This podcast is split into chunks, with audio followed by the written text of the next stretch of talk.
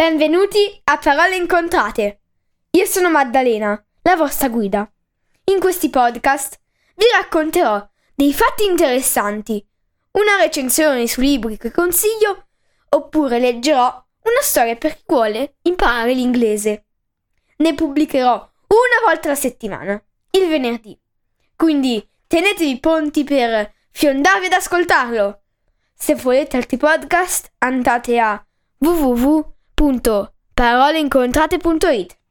Grazie e buon ascolto!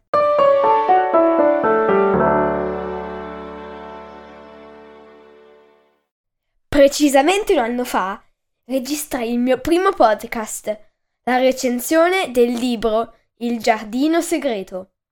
Quest'anno vorrei leggere invece le vostre storie che mi avete mandato tramite la mia mail.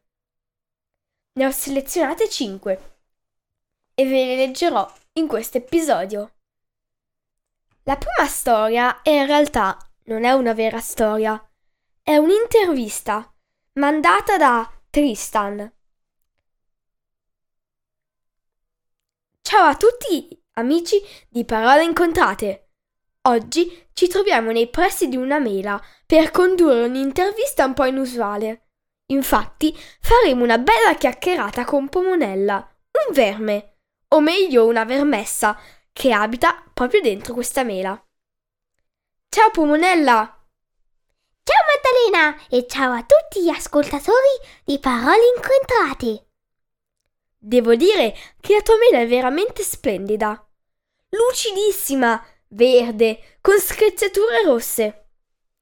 Davvero, ci sono molto affezionata. Pensa un po', che non solo mi fa la casa accogliente, ma mi dà anche da mangiare. È deliziosa, dolcissima! Immagino. Ma come mai ha deciso di abitare in una mela? Guarda, è una lunga tradizione di famiglia scegliersi un frutto come abitazione per la parte della nostra vita in cui siamo vermi, ovvero fino a quando non ci trasformiamo in meravigliose falene o farfalle. Per esempio, mia nonna Splendana prediligeva le castagne, che io sinceramente trovo un po' farinose.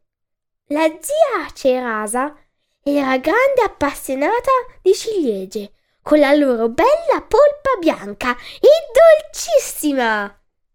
Beh, sembrano case veramente gustose. Sì, ma non tutti i miei parenti hanno gusti così raffinati. Lo zio Lombrico vive nel terriccio e se lo mangia pure! Una vera schifezza. Inoltre, se piove, è costretto a scappare dalle sue gallerie verso la superficie, altrimenti rischierebbe di annegare. Il problema è che tra i fili d'erba è facile preda degli uccelli che piombano in picchiata per cercare di mangiarselo. Mio zio Anobio, invece, è uno xilofobo. Intendi che suona uno strumento? No, quello è lo xilofono. Xilofobo significa che si mangia il legno. È un tarlo. Ma non il bel legno fresco di una pianta viva. Gli piace solo quello dei tronchi secchi.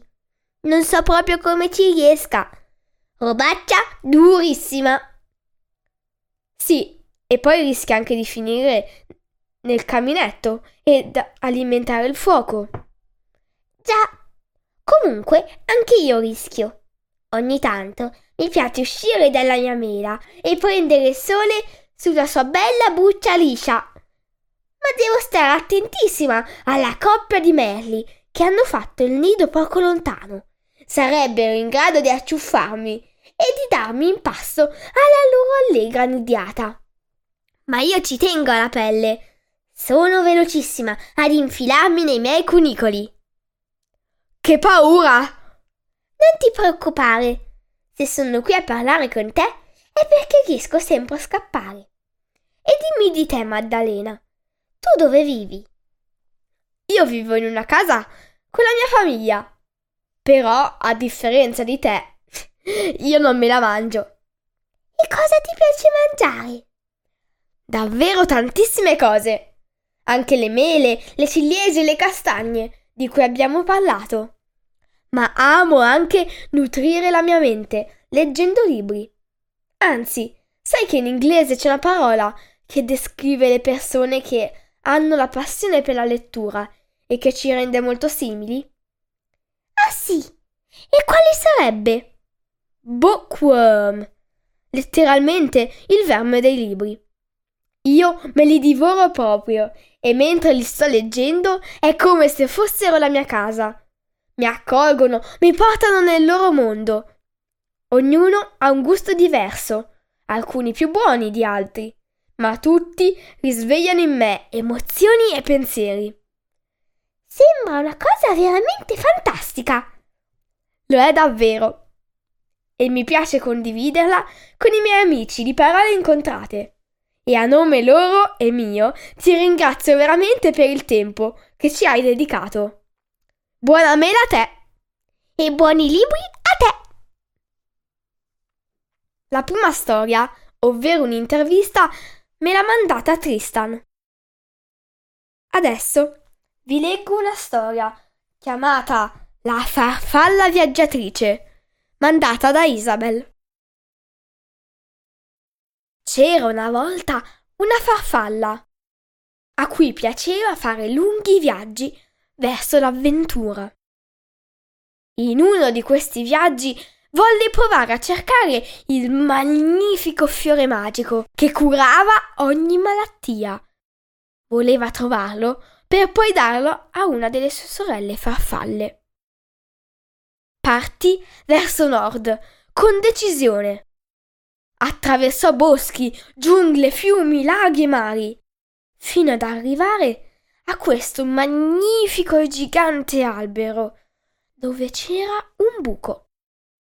Pensò di fermarsi lì per un po', e così c'entrò dentro. Ma ci trovò un gufo sveglio, che le chiese cosa voleva. Lei gli raccontò tutta la storia e poi gli chiese se sapeva dove era il fiore. E il gufo, con una certa confidenza, le spiegò: devi cercare dove c'è il muschio più freddo. La farfalla lo ringraziò e ripartì subito. Trovò il muschio e tornò a casa con tanta felicità e un fiore magico che, come potete immaginare, lo usò per il bene. Fine. Questa storia si intitola La farfalla viaggiatrice e me l'ha mandata Isabel.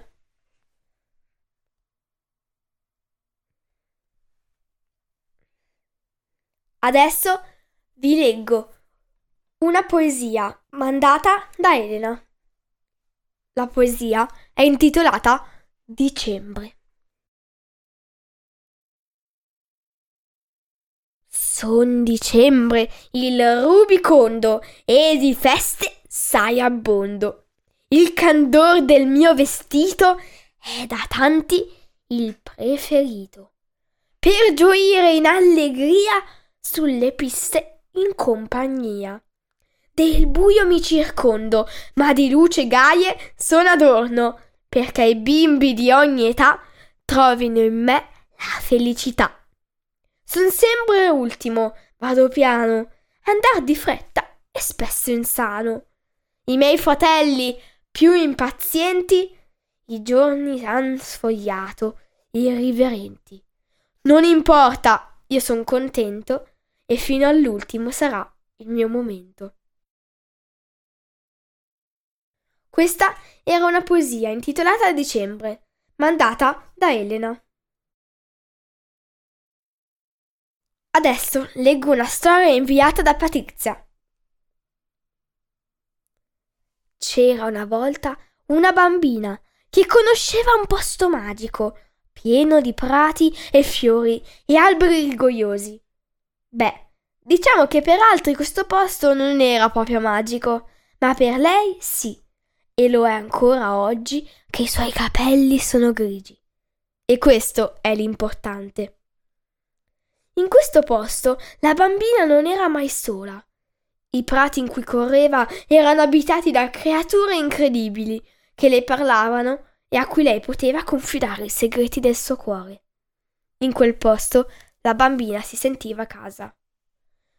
Pochi luoghi della terra conservano ancora questa pace profonda che sprigiona da ogni fiore o stelo d'erba. Lei lo sapeva, lo sa ancora oggi, e per questo appena era possibile vi faceva ritorno. Le creature dei boschi, piano piano timorose, hanno smesso di mostrarsi ai suoi occhi di donna, ma lei lo sa che sono lì intorno a sussurrare parole in lingue dimenticate e a danzare accanto a lei quando non vista. Si lascia sprofondare nei soffici tappeti verdi che tanto ama. Ha imparato che la magia non bisogna proprio vederla per sapere che c'è, per sentirla sulla pelle e nel cuore. È questo che, crescendo, ha cercato di non dimenticare mai e di cercare sempre. È questo che, con tutta la verità dell'amore, ha cercato di mostrare. Sì, perché non c'è mai niente da insegnare, c'è solo da mostrare alla incredibile bambina che la vita le ha affidato. Che la magia danzi sempre con noi. Che la magia danzi sempre con te. Questo racconto è stato mandato da Patrizia. Adesso leggerò l'ultima storia. Una storia in inglese, mandata per noi da Roy. Si chiama Just Imagine. It was a rainy Sunday afternoon. You have to write a story for your granddaughter, said the wife, adding by Friday, at the latest. It's the anniversary of her podcast. Why don't you write it? Replied the husband, a little taken aback. Because I have no imagination, came the reply. That's impossible. Totally impossible. We all have imagination. Well, I don't. It sounded like a definite no. It was the end of the conversation. He knew he wouldn't get anywhere by insisting. The husband started to think. He wasn't quite sure himself. What is imagination? After all, he wondered.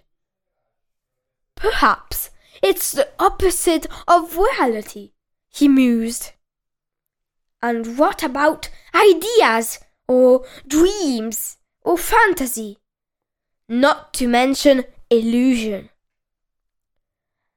Outside, it continued to rain, and it was getting late. I feel a dictionary coming on, thought the man. I can't begin a story until I'm really sure. So he went and looked over his shelf of dictionaries.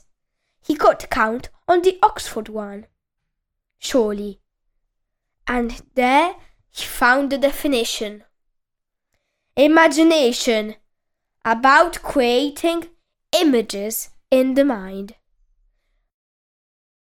Imagination, image, another word for pictures. So your mind is a blank piece of paper and you can conjure up a picture. Just like that. Simple. You just have to line up the pictures. He smiled to himself. He was getting somewhere. And so you've used your imagination. No problem at all. Except when you've got your pictures all lined up, you need to put them into words. Otherwise, you haven't got a story. At least, a story you can write down. Back to square one. All this thinking was making the man hungry. Dinner time was fast approaching, and his tummy was rumbling noisily. "Listen, you don't think I can write a story on an empty stomach, do you? My sugars are down," he said to his wife. "Don't even think about me cooking when you can't come up with a story for your granddaughter," she answered. "Well, I prepared something anyway," he replied. Later she heard the banging of plates coming from the kitchen. "He must have finished the story," she thought to herself, "and he's preparing something special too." She found that he had laid the table, but all she could see were two empty plates. "Sit down," he ordered. "I've prepared pizza." She sat down and he sat down opposite. Still, nothing arrived. "Can you smell the tomato? Can you smell the basil?" "It's a margherita, your favorite," said the husband. He breathed in the aroma of the freshly baked pizza, looking pleased with himself. You must be joking," said the wife. "Just use your imagination," said the man. She closed her eyes and a picture of a huge smoking pizza came into her mind.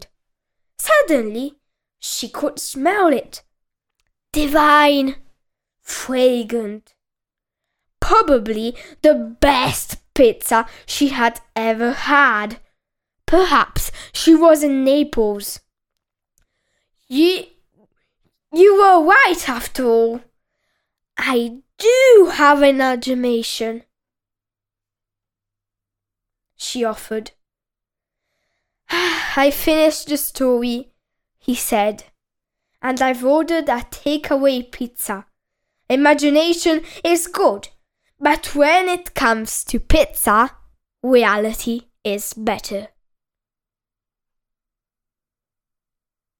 Questa è Just Imagine, una storia che mi ha mandato voi. Grazie mille per aver ascoltato e ringrazio tutti gli ascoltatori che mi hanno mandato la storia. Ringrazio inoltre tutti gli ascoltatori e continuate ad ascoltare Parole Incontrate perché ci sono tantissime storie che vi aspettano.